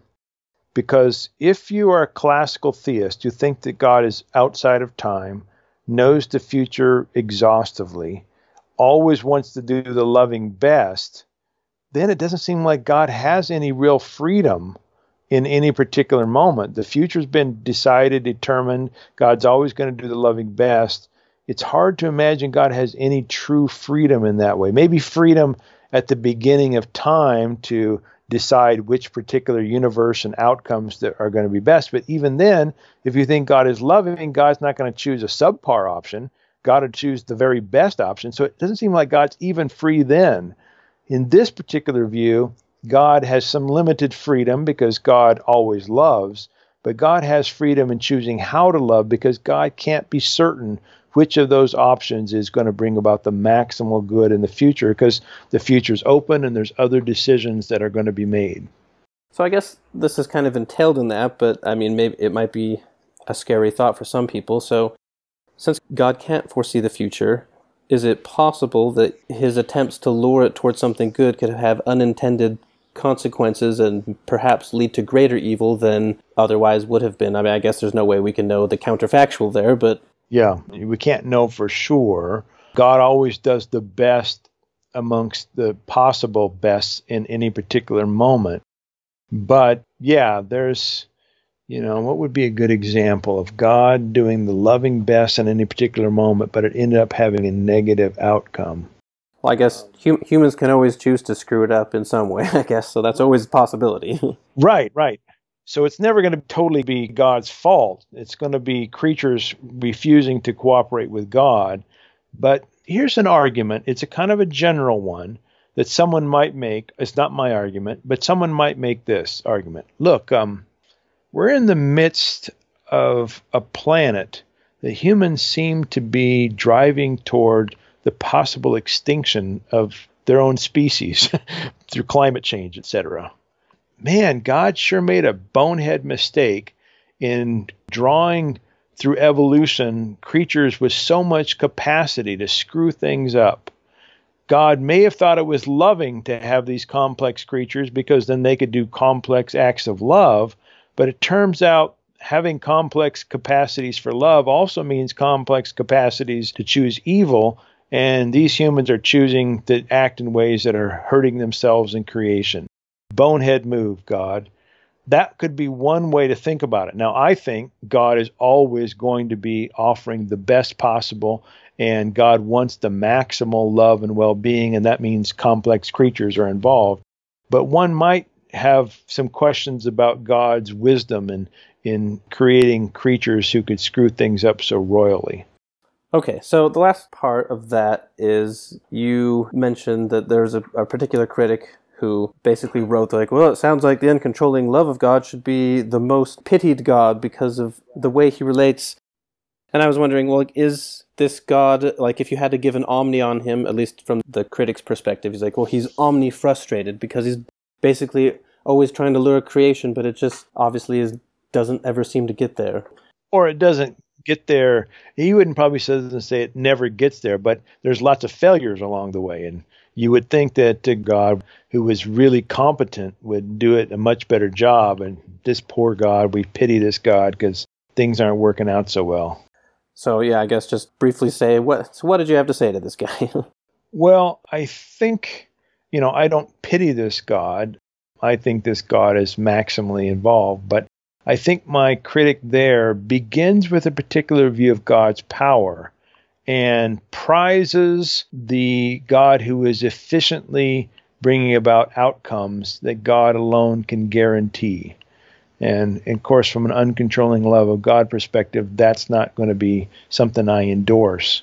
So um, I don't think we have to say, oh, poor God. I also think God is compassionate, sympathetic, you know, this relational God that you've already mentioned is important for the LDS tradition. So if you begin with the God of love, and love involves being open and vulnerable and relational, then uh, you've got the possibility that uh, God is gonna, God's will is going to be frustrated sometimes, and God's not going to like that. I mean, it sounds an awful lot like the God of the Bible to me, but that's kind of the way that you are going to be operating if you start with love rather than power or controlling power for God that was the last part of that section. So the next section, I actually have the least amount of questions for, just because a question that will probably require a bit of a, I mean, depending on how you want to choose to answer it, a bit more of a involved answer. But I have a, only a few questions. So that is, how does Jesus fit into a theology of uncontrolling love? And so we you know, we already talked about miracles, and so that's a big part of Jesus' life. And so I think you've pretty much answered for the most part, Jesus and his miracles, let's say he's acting with the power of God, and we can say he didn't unilaterally bring about these things you mentioned in there. He's often saying, Your faith made you whole, or even point out, even Jesus sometimes wasn't able to heal everyone. He says, A lot of people came to Jesus, and many left and they were healed. So implying that not all of them were healed. So that's all well and good, and I think that's you know entailed in what we talked about in the miracle section. And you don't mention this in the chapter, but I was just wondering, what's your view on who Christ is? Because that's you know one of the most I, I, guess one of the biggest reasons there's a lot of Christian denominations is disagreement on this question. So you might not have a settled view on that, but who is Christ? Is he God himself, or is he the Son of God? Is he a human? How, how do you view Christ in God's plan? Yeah, this is a really tough question. I've wrestled with it for years and years and years, and I'm beginning to move toward a position that I feel more confident about. I haven't written about it a lot. I was planning to write about that in this chapter, but it just got too long, and it's such an important and such a controversial question. I decided it would be better to just devote something that had more space to that. But this is how I go about doing it uh, answering the question who Jesus is or who Christ is. I begin with what I think the Bible says about Jesus. And the Bible, as I read it, primarily portrays Jesus as a human.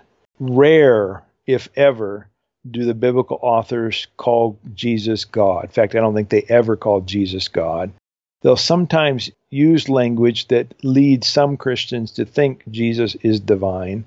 I and the Father are one is a classic phrase. But the vast majority of time, Jesus is talking about the Father as if they're separate. And Jesus has all kinds of limitations, or maybe limitations is pejorative, but Jesus just doesn't exhibit the kind of attributes we normally think God has. Jesus doesn't know everything, he makes mistakes. Jesus doesn't seem to have the power to do everything that we think God has the power to do. Jesus isn't omnipresent. He's walking around Galilee. All kinds of sort of attributes that we want to say that's part of what it means to be divine, and Jesus doesn't seem to exhibit or have those attributes. The one thing that Jesus does seem to do very well, if not perfectly, is love. And I think God always loves perfectly. So I'm willing to say that Jesus accurately portrays God's nature as love, and that's what I talk about in this chapter an awful lot. But Jesus doesn't tell us much, if anything, about God's other important attributes that most believers think are essential to God. So, there are certain phrases in the academy that scholars use to talk about the kind of Christology that I'm describing, and one of them is a spirit Christology. A spirit Christology says that Jesus of Nazareth responds perfectly to the Holy Spirit in his life, and in doing so tells us something important or essential about who God is, particularly God's love. I'm fully on board with that particular move. I'm queasy with the creedal claims that Jesus is fully human and fully divine, in part because I think those claims assume a particular metaphysics that I reject, and in part because it just doesn't seem to make a lot of sense. And even those people who claim that they affirm this paradoxical Jesus is fully human, fully divine, when you actually hang out with them and read or read their works, they tend to swing one way or the other and don't affirm the paradox well. So I'm now drawn toward the spirit Christology that begins with the human Jesus and says that he reveals something about God, but we shouldn't use all the kind of language that we usually use about God to talk about Jesus. That was kind of rambling. Sorry. No, that that's that's good. It's a it's a like I said, I understand the type of question that that is. It's like what's your entire theology of Jesus? That's a big question, but uh, well, that makes sense. I guess in light of that, just because I assume most of your audience is Christian and the listeners to this podcast likely are too. So, again, if you haven't worked this out fully, that's fine. But it's often said, you know, Jesus died for us, or Jesus somehow, his death did something. And, you know, we'll talk about the resurrection later, but did his life accomplish something more than being an exemplar of God's love? Yeah, so this is sounds like you're asking me something that a lot of Christians call what is Jesus' atonement or what's his work in the world? Yes. Is that a thing? Yeah, I reject many of the classic views of atonement. The ones that say that God is really pissed at humans and sends Jesus to take our punishment, I'm against that one. Or that somehow Jesus satisfies God's wrath, an Anselm version. I'm against that one. Or that God's in the battle with Satan and God tricks Satan by giving the son and then the son comes back to life. I'm against that. There's certain views of what we call a Christus Victor thing that I can adopt, but the way those play out, they don't satisfy me either.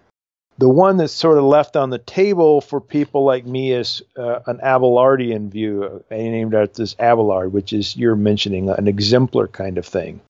That one doesn't go far enough for me because the way it sounds is if that Jesus is out there and we're kind of looking at Jesus and saying, "Man, I, I'd really like to be like that guy. I think I'm going to imitate this guy." Well, I think that's important, but I think Jesus does more than just set an example that we need to follow.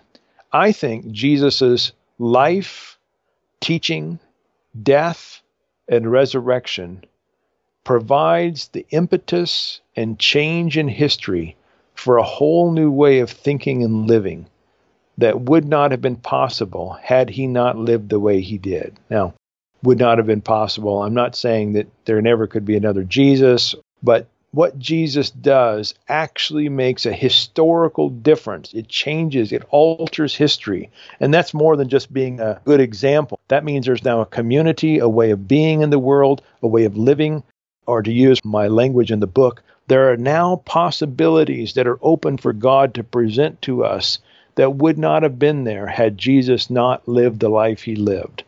So, my atonement theory, I sometimes call it the um, alteration of existence theory.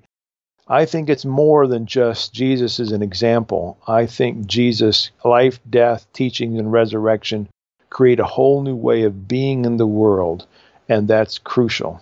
All right. Fair enough, and thank you for indulging me on that one. I know you might want to explain that more fully elsewhere, but I think you did a, an apt job there. So, thank you. All right, so the next section is actually something that I think rings very well in harmony with the LDS views, and there's a lot of you know attempts from LDS thinkers and philosophers that you know have tried to wrestle with the opposition to this view and and the general view. So the next section is the question if God created the universe, and why can't God stop evil? Implying if God has enough power to create the world, then obviously he should be able to do all this other stuff. You use that as a springboard to talk about, for lack of a better term, your cosmology and how God relates to what we'll call creation. So, as mentioned earlier, you deny creation ex nihilo. I can see how you get there because, like I said, God, as we talked about, he has a loving nature, and having a loving nature requires another because you can't love without someone else there. I guess some people, you know, I guess some philosophers in the past have been like, you know, God contemplates himself and loves himself so much, but you know, that's not how anyone that I know defines love. Love requires a relationship with something. And so you're saying that metaphysically seems to require that there is something else that coexists eternally with God. And maybe I'm overstating what you would say, but let me let me just read this paragraph and then you can kind of explain that. So you say, I reject the theory God ever or even could create from absolutely nothing, but I believe God created the heavens, earth, and every living and non living thing. If there are other universes besides ours, a multiverse, if you will, God created them too. In fact, I think God creates in every moment in relation to creation, and God's moment by moment creating activity is everlasting, without beginning or end you're saying God's nature is to be in relation with creation and you give it a name down the line. But I guess before you answer that, to help us understand, can you define what you mean by created or to create when referring to God? Because I think a lot of people just right off the bat create to them, they're like, oh, you created it from nothing. Yeah, I think that's a really common reaction to people, even though there's not, and let me repeat this, one shred of biblical evidence for that view. It just drives me bonkers the way people think that God's creating has to be from nothing when there's no, absolutely no biblical evidence for this, at least explicit evidence. Here, I think a bunch of Catholics, evangelicals, mainline liberals, Orthodox people have come to the Bible influenced by a particular philosophical tradition that can be linked actually back to Gnostics and read passages about God creating and have this assumption that God is creating out of nothing. Here, the LDS got something really right. And I think LDS folks ought to proclaim it more loudly. and that is that God doesn't create from absolute nothingness. Now, I have my own particular way of laying that out, and we might get to that. But the biblical evidence suggests that God always creates in relation to something. Now, the biblical writers have various ways of talking about that, and the something out of which God creates is described in different ways, but they never, never talk about God creating from absolutely nothing. And yet, as you rightly say, that is the very it's not just the way academic theologians think. Your average Christian on the street thinks that when you say God creates, it's from absolute nothingness. You're among friends, I guess, in the LDS in, in having yeah. that mode of thought, just because, you know, that's part of the theology. But but also like you said, like there's the biblical view is not the well, I mean, if you're getting technical, the biblical view isn't intended to be a scientific view in the first place. No. But also, if you read carefully, basically it's saying that in the view of whoever wrote Genesis, that God basically divided waters or was fighting against chaos or conquering. Like there was something existing there. Another view that I think uh, William Lane Craig, for example, likes to point to the Big Bang is the beginning of the universe. And I was watching some debate with him with a uh, professor, and like I like William Lane Craig. He's a very smart guy, and I I like some of his reasoning, but he's a big proponent of creation ex nihilo, and it's kind of integral to a lot of his arguments, and so it doesn't work sometimes. But he was de- debating a uh, some scientist or something, and he was like, "Well, you know, clearly the Big Bang is pointing to this as well that God creates from nothing." And the scientist pointed out to him, like, "Well, no, the Big Bang is when our universe began as we know it. That doesn't mean nothing existed before that. It just means our instruments, like the physics that exist now in the universe, break down at that point, and we can't detect past that point. But that doesn't mean there wasn't anything beyond that point. And I think in the book you point out, it seems that you are in favor of a multiverse theory. Would that be correct? It depends on how you understand multiverse. I'm definitely in favor of the idea that there are successive universes. And if that's a multiverse, then I'm in favor of that. There's there's another idea that's more common that there are universes, multiple universes existing simultaneously. I'm open to that possibility. I don't reject it out of hand, but there's no scientific evidence for that, just like there's no scientific evidence for successive universes. So we have to ask ourselves the question what metaphysical reasons would we want to have to suppose there are multiple simultaneously existing universes or multiple successively or one after another existing universes. And, um, you know, obviously that's getting into the core of my thesis here. For me, what brought me to believe that God doesn't create out of absolutely nothing, and that even at the Big Bang, God created from the remains of a previous universe, the chaos of a previous universe. What motivated me was the questions of evil again. That is, uh, if God's got the kind of power to create something out of absolutely nothing, boy, it's hard to solve that problem of evil because God seems to have then the capacity to do just about anything that's logically possible, at least. And that would mean creating things instantaneously now in the present to stop evil. Uh, really famous uh, Christian theologians who some of your viewers might know, a guy named Alvin Plantinga he has this really nice illustration. He says, because uh, he believes in creation out of nothing, he says, if God wanted to, God could instantaneously create a full grown horse in Times Square. Just boom. And that logically follows from the way creation ex nihilo is understood. But if God did that, of course, God should be able to create steel walls to stop bullets from, you know, killing people in a firing squad. God should instantaneously be able to put a, a nice soft pillow under George Floyd's head so he wasn't suffocated by that police officer. There's all kinds of things God should be doing, it seems, if God can create something out of nothing instantaneously. If God has that capacity, man, I can't see how you can solve the problem of evil. So that started motivating me to think about should I really affirm creation out of nothing? And I realized there wasn't any good biblical reasons for it. And in the book, I list nine or 10 other uh, reasons why we ought to reject creation out of nothing.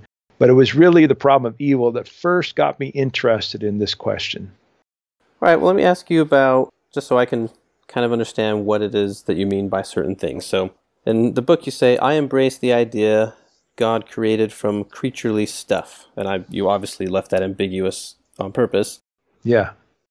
So the way I'm understanding that is God is a self-existing eternal being and perhaps whatever the I don't know what you'd call it, like the primary elements of the universe are also are co-eternal with God, but they're just not necessarily organized in any specific way. And so God is always creating out of that well, let's say they coexist eternally. I know that just blows my mind already to say yeah. something like that, just because yeah. you know we can't conceive of anything like that.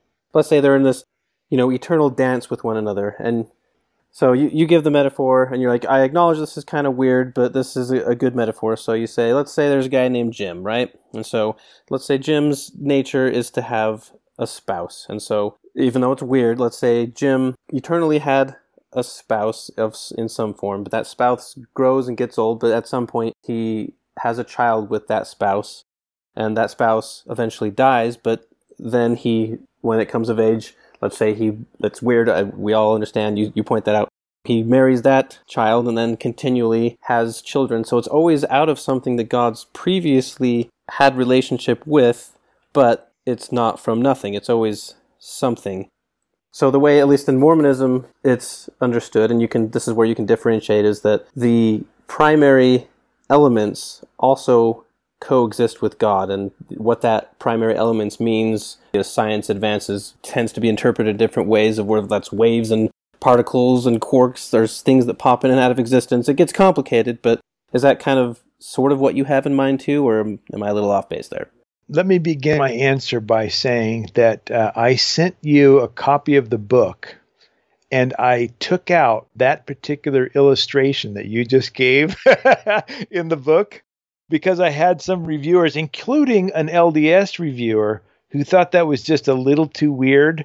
that Jim, the character in the illustration, would marry someone, they would have children, and then he would then marry one of the children who would then have children and marry one of those children, and they just thought that was too weird. But I'm going to set that aside just for a moment. I got it. I understand. I think it's a really great illustration myself. I couldn't come up with a better one. That's why I didn't replace it with something else. But so, what I want to say, Corey, is I want to say that there is no basic elements that they themselves are co eternal with God. I think something new emerges moment by moment. So, to use the analogy of Jim and the wife, if I said there was, in my analogy, this is not my analogy, but one analogy would be Jim has the same wife eternally, but that wife has some changes. That wife grows old or, you know, has different hair or whatever. The wife would be the same wife, but different changes that that sounds like kind of the view you're saying Mormonism proposes. And I'm not affirming that. What I'm trying to say is that there are actually new things moment by moment. There are new universes. And there's no stuff that's eternal that is in all the universes. However, the chain of universes has no interruption. So something new in this moment created out of the previous, something new in the next, something new in the next, etc., etc. 12 moments out, it's a different thing than it was 12 moments previous, but there's continuity there. I'm trying to get past a worry that many people have that the world is co eternal with God, and therefore God's not the only eternal being.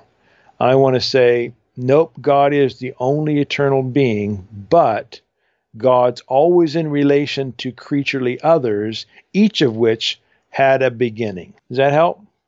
It does. Um, I'm just just out of curiosity. So, why do people have that worry? Like, let's say I understand being like another, you know, thinking entity or something, but just just because it seems to, at least for the way I understand the way that science understands things now is that though things are in completely different states, and like I said, the laws of physics may break down, like you know conservation of energy or something like that. Like the there are some things that seem to be at least physically, you know, waves and particles. Maybe it, like they they never have gone away, and so because the way I was picturing is like let's say God, it's His nature to make a vase, and so He's always creating a vase, and then eventually over eons of time, the vase is eroding and breaks down and so, but he still has the the base of it, and I understand it's still not a great analogy, but then he can make a different vase out of that, and then a different. But it, uh, I don't know, just why is that a problem? yeah, here's some of the worries people have. One worry is couched in this way: God's not creating anything new. These people say God's just rearranging stuff that's always been there. And it sounds more attractive, especially when people think about themselves to think that they can become really new creations. Now, obviously, it can't be so radically new that there's no continuity with the past. When Corey becomes a new creation in Christ, there's still some continuity with the old Corey. But there are many people who worry that there's not enough newness, that it's just a rearranging. Another worry that people have is when they read passages of scripture that seem to say there's only one everlasting God, then they say, well, that sounds like there's only one thing that's always been around. Now, maybe you say, well, that doesn't exclude the possibility of a lasting world, and that's probably true, but that's how some people, you know, a worry they have. I think a lot of it really, Corey, is deep intuitions and aesthetics. Like, there's a lot of people who really reject my view because their aesthetic, their intuition is that having a God who creates out of something everlastingly just doesn't make God transcendent enough. You know, they want a God who's really transcendent. And I say to them, look, I've got a God who's transcendent in all kinds of ways, just not in this particular way, because if we go this route, all kinds of problems emerge. But it's kind of an intuition they have that I don't share with them. So maybe that's what it comes down to in this worry about having an eternal world, or maybe eternal world's not right, an eternal amount of basic elements that are rearranged in different ways. It sounds threatening Here's another worry. I should have started with this one because this is probably the biggest one. I and most Christians want to say God creates all things. But if you got some elements that are eternal, it's harder to imagine how God created them since they would also be eternal. My view, I can say God creates everything moment by moment, but the creative process had no beginning. So the process is eternal, but none of the individuals or things created are themselves eternal. What do you think of those? I mean, I, I, guess I get that. It just it just brings up the question for me though of so, I mean, I, again, like eternal is a hard thing to conceive of in general, but it seems on your view, your view almost requires that there is something co-eternal in some aspect, and there's no first moment of when he started creating. He's always doing something, but there it seems like it requires a relationship with something at all times. Elsewise, he can't have a loving nature. That's right. So, in the analogy that you mentioned earlier, that is there, there's another analogy that is in the book, and this is the analogy of Jim, whose nature it is to love and be married, and Jim has multiple partners, one after another. So it's his nature to be married. So there has to be someone to marry but each of his partners dies, you know, comes alive and dies. So he goes, uh, uh, he he has a relationship after relationship. He's always in relationship with at least one other person or one other partner, but none of those partners live as long as Jim does. So that was the kind of attempt I was trying to go with God. Yep, there's always going to be someone God is creating, relating, and loving, but that thing or those things don't themselves have to be eternal. It's just the chain has to be everlasting. Okay, and I think yeah, I did write that down. So I have one question about that, and it actually transitions into the next section. So, okay, all right. So you say, well, no universe, because you, you bring up, you're like, well, uh, people might think you're saying that the universe, you know, exists forever or something. Like, well, obviously, no. The universe had a beginning into what universe proper, and it's going to have an end, a heat death or a big crunch or whatever it is, it's going to die. That's, you know, inevitable. So while you say no universe exists everlastingly, a succession of entities, creatures, or universes always exists. The everlastingly creative God creates each creature and universe in this succession. Every creature is temporary in this sense. All creaturely others have a beginning, and no universe is co eternal with God. And so that brings up the question well, if all creatures have a beginning, does that then entail that all creatures will have an end? And if so, that raises a lot of questions for the next section, which I guess this is kind of weird transition, but you know, for the afterlife. Yeah. It's a great question. Yeah. I'm not committed to either answer on that one, Corey. It could be that creatures can exist without end after they are born. Or it could be that creatures decide after some period of time that they want to stop their existence. I don't think God kills them off, but I'm open to either possibility. My metaphysics is also open to either possibility.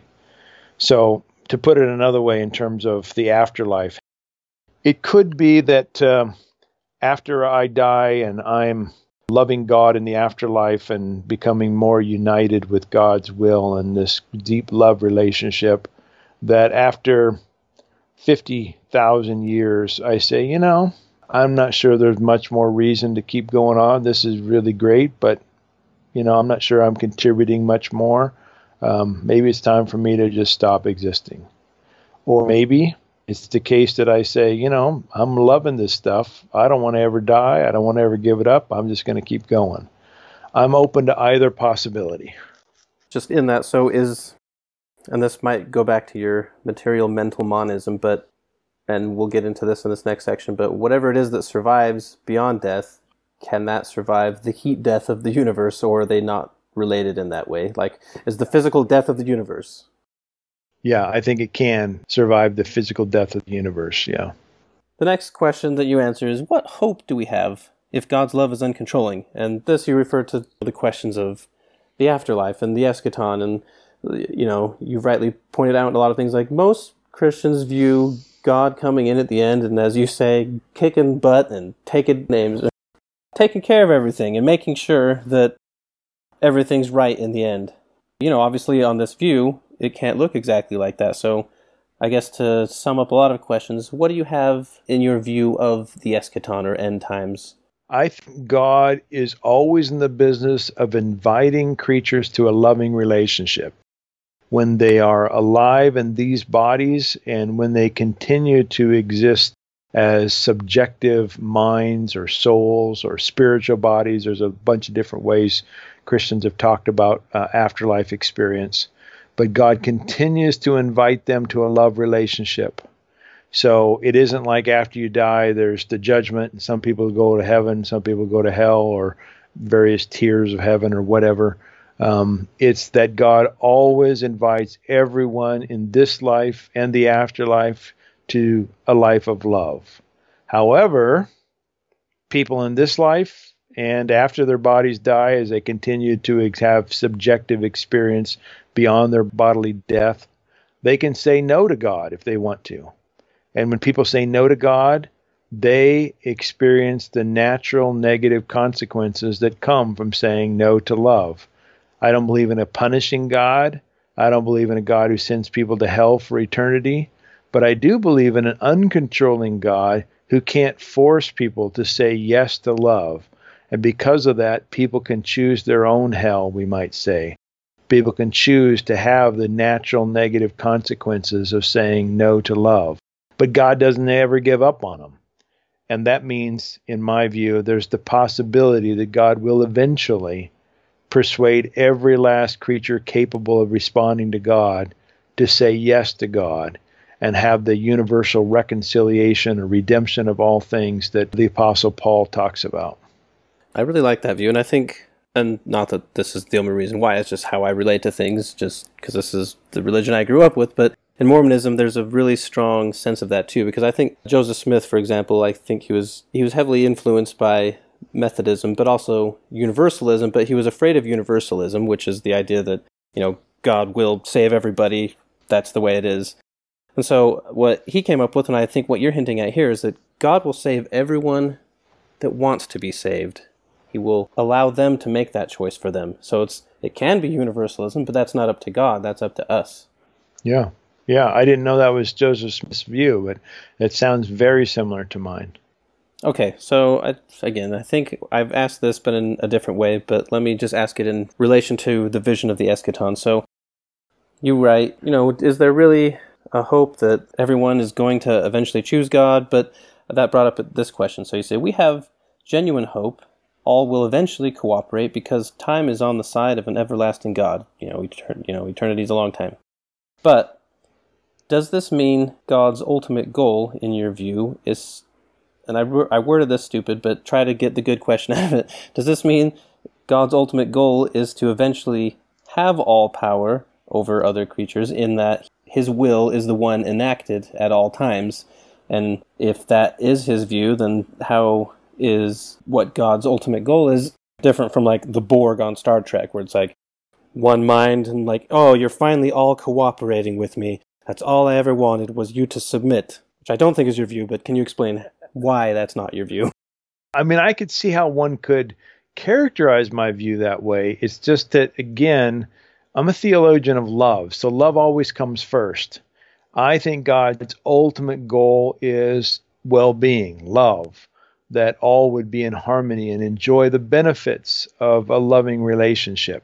So it's not about God saying, man, I just can't wait until everyone cooperates with me because then I'm like the most powerful ever that's true in one sense because when we do cooperate with God, God's will is done and God wants God's will to be done, but not because God's an egoist who just likes power hungry. No, it's because God is an altruist who wants the well being of all and knows that our cooperation means we appreciate or can enjoy the bliss that God wants. And so um, yeah, I think that's God's ultimate goal for things and what God is calling and drawing all uh, creation to. Now, there's another question that, that maybe is hinted at in your question that I'm still wrestling with, and that is Is it the case that the perfect future is a kind of melding into God, a kind of fusion? The mystics called this union with God I'm not sure I want to go that direction. If union means absolute identity with God, I actually think there's value in diversity and in, again, real relationship. and if there was somehow absolute union of all things with God, there wouldn't be the relationship necessary for a God whose I think nature is love. So I'm I'm not drawn toward a union in that kind of sense. But if union just means cooperation with God, then I'm totally on board with that.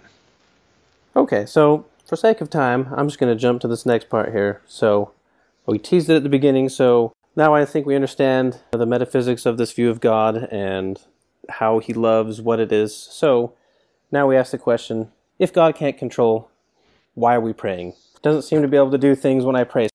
Should I pray to be safe on my trip? Should I pray for someone to get better? Does that really make a difference? Or should I be more praying in line with help me know what to do? I'm guessing you're going to say something along the lines of both and.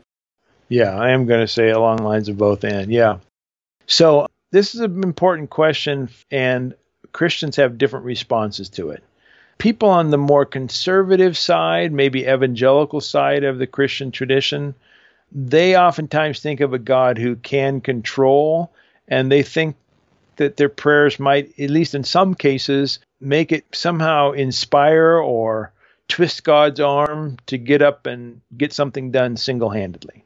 There's all kinds of problems with that, and we've already talked about those, but that's the way a lot of people think about at least petitionary prayer, asking God to do something. Maybe God will respond, get the job done all alone because of the problems that emerge in that particular view, including the problems of God seemingly not doing a lot of the things we ask God to do, a lot of other Christians, usually on the more liberal or progressive side, will say, well, prayer really doesn't change God, it changes us.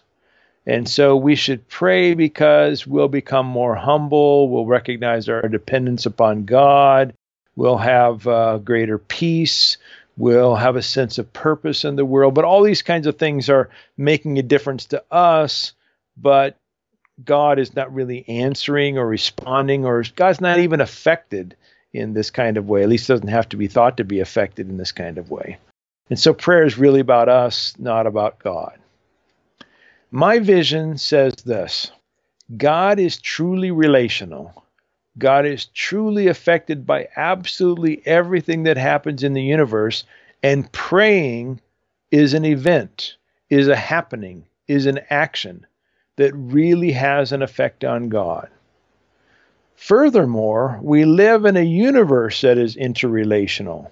And that means that my prayer not only affects God, but affects myself and affects others, not only other humans, but other entities in reality, creatures, etc There's this kind of interrelatedness of reality such that our actions make a difference to others.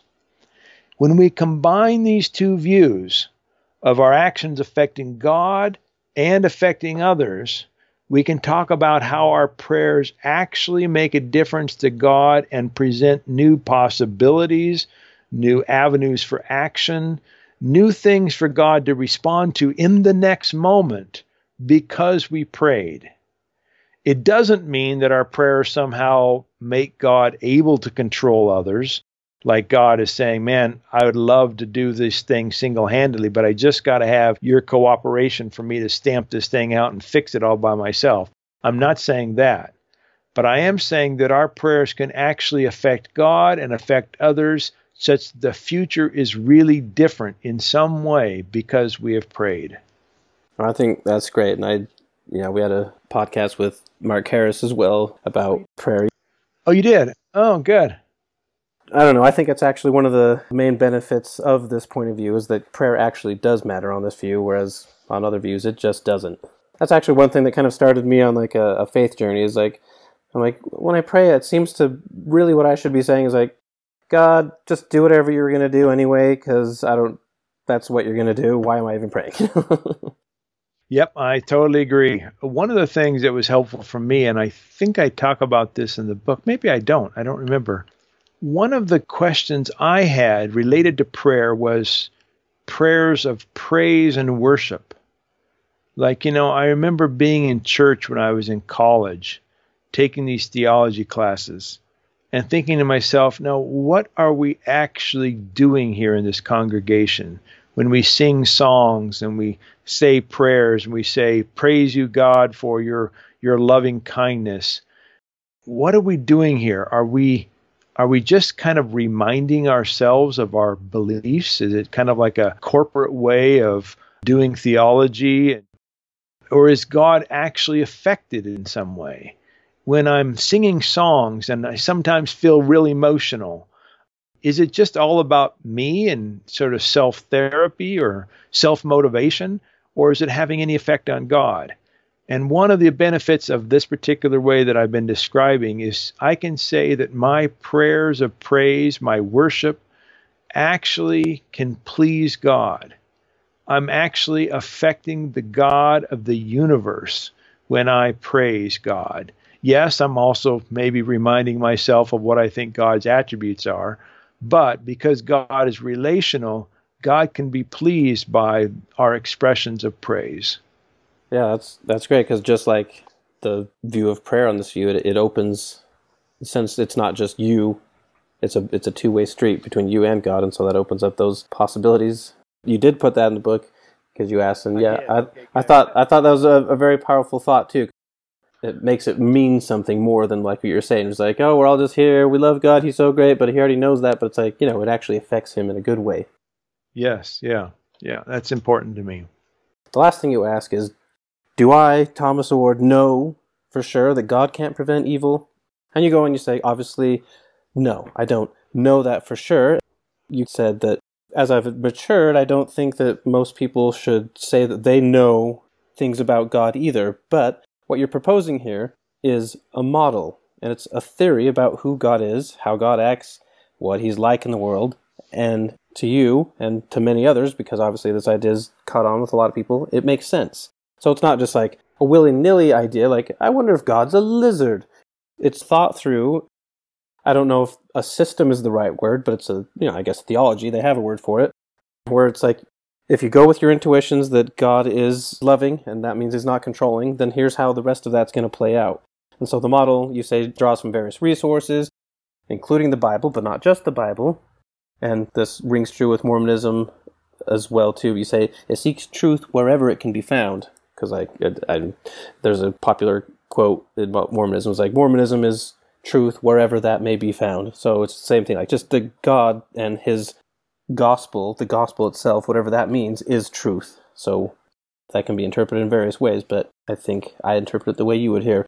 So plausible models, you say, build from arguments and experience and various sources and the way the world seems to work. So it's not just, like I said, it's not just some idea, because anyone can come just make something up, but that's not what you've done here. But that doesn't mean that God came to you and told you this for sure, and that you're like, this is definitely God, and I know for sure that's God. It's not like that, nor can it be. I don't know about you, but I've been in a lot of places, including growing up, when I got the distinct feeling that the person talking was absolutely certain that they had got some aspect of God figured out. Like they were the voice of God. God spoke to them. And, you know, I didn't have that in my life, at least, you know, nothing like they seem to have.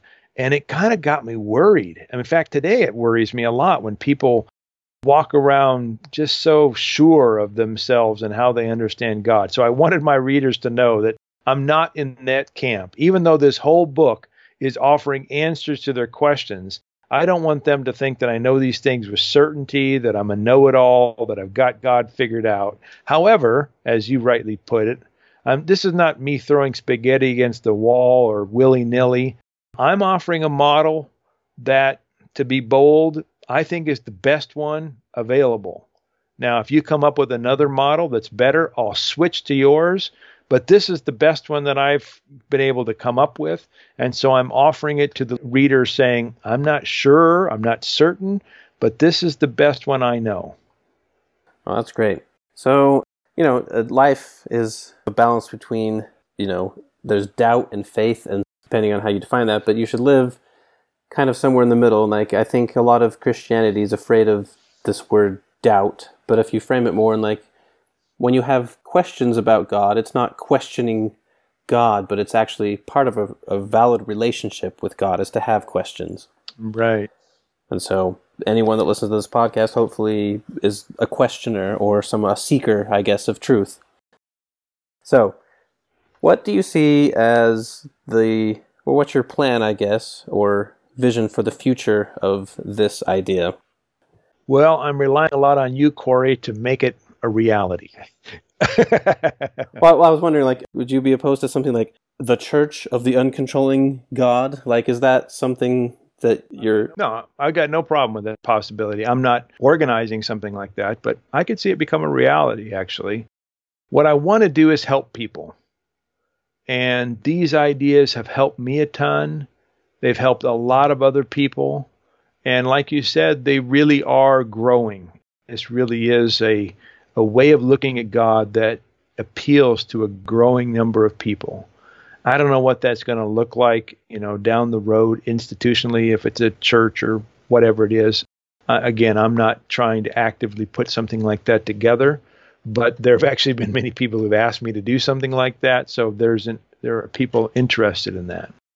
But let me answer your question maybe a little more theoretically. I believe that the uncontrolling love vision better describes God than others I know. And I believe I want to be like God. I want to imitate God.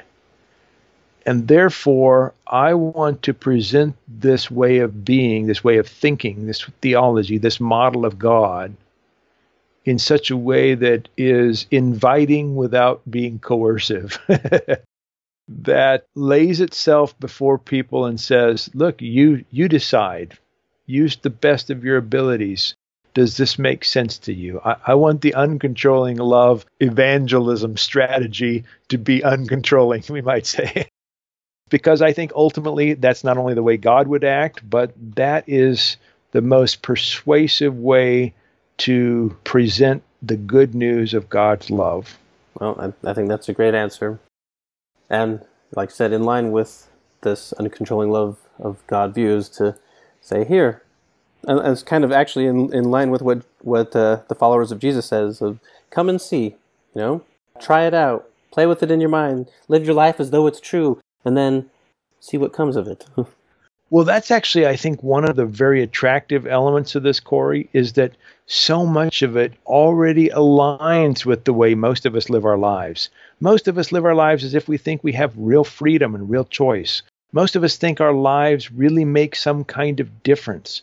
Most of us know we ought to be loving, that we ought to try to make the world a better place and improve our lives. All these things are like deep intuitions that we already have and I'm presenting a theology that fits those intuitions, I think, better than at least a lot of other theologies. I really want to extend a very big thank you and thank you for indulging me. I'm sure a lot of other podcast people you're going to be with are going to be a little more concise on things, but I thought I have Thomas Oord here. I just read this book and I wrote a ton of questions down. I'm going to ask them all. I'm glad you did. I, I mean, you had really good questions. Uh, as you know, I'm on a lot of podcasts, but you ask questions that other people have never asked. And that's fun for me because sometimes when I do podcasts, I get the kind of questions that I normally get. And part of what my adventure or my um, my response is to try to come up with a different way of saying the same things I've been saying. But in your case, you had lots of questions that I made me really articulate new ways of thinking. So thank you for that. Oh, good. That was kind of my goal. How is the best way to purchase this book? Through Amazon or through your website, or what's the best way? Yeah, the best way to get this new book, Questions and Answers for God Can't, is probably through Amazon. It's available in print and ebook, and there's even an audiobook for it. You know, most people, if if you're listening to this podcast and you haven't read the previous book, God Can't, it probably makes most sense to start with that, but you wouldn't have to because I give an overview of the arguments in this book. I would also suggest people who are interested in this particular vision to check out a website for the Center for Open and Relational Theology. I'm the director of that. I also run a, a, program for doctoral students in open and relational theology. But if you go to the Center for Open and Relational Theology website, you can find lots of resources on open and relational thinking from more conservative and more progressive people that affirm this overall vision that God is open and relational.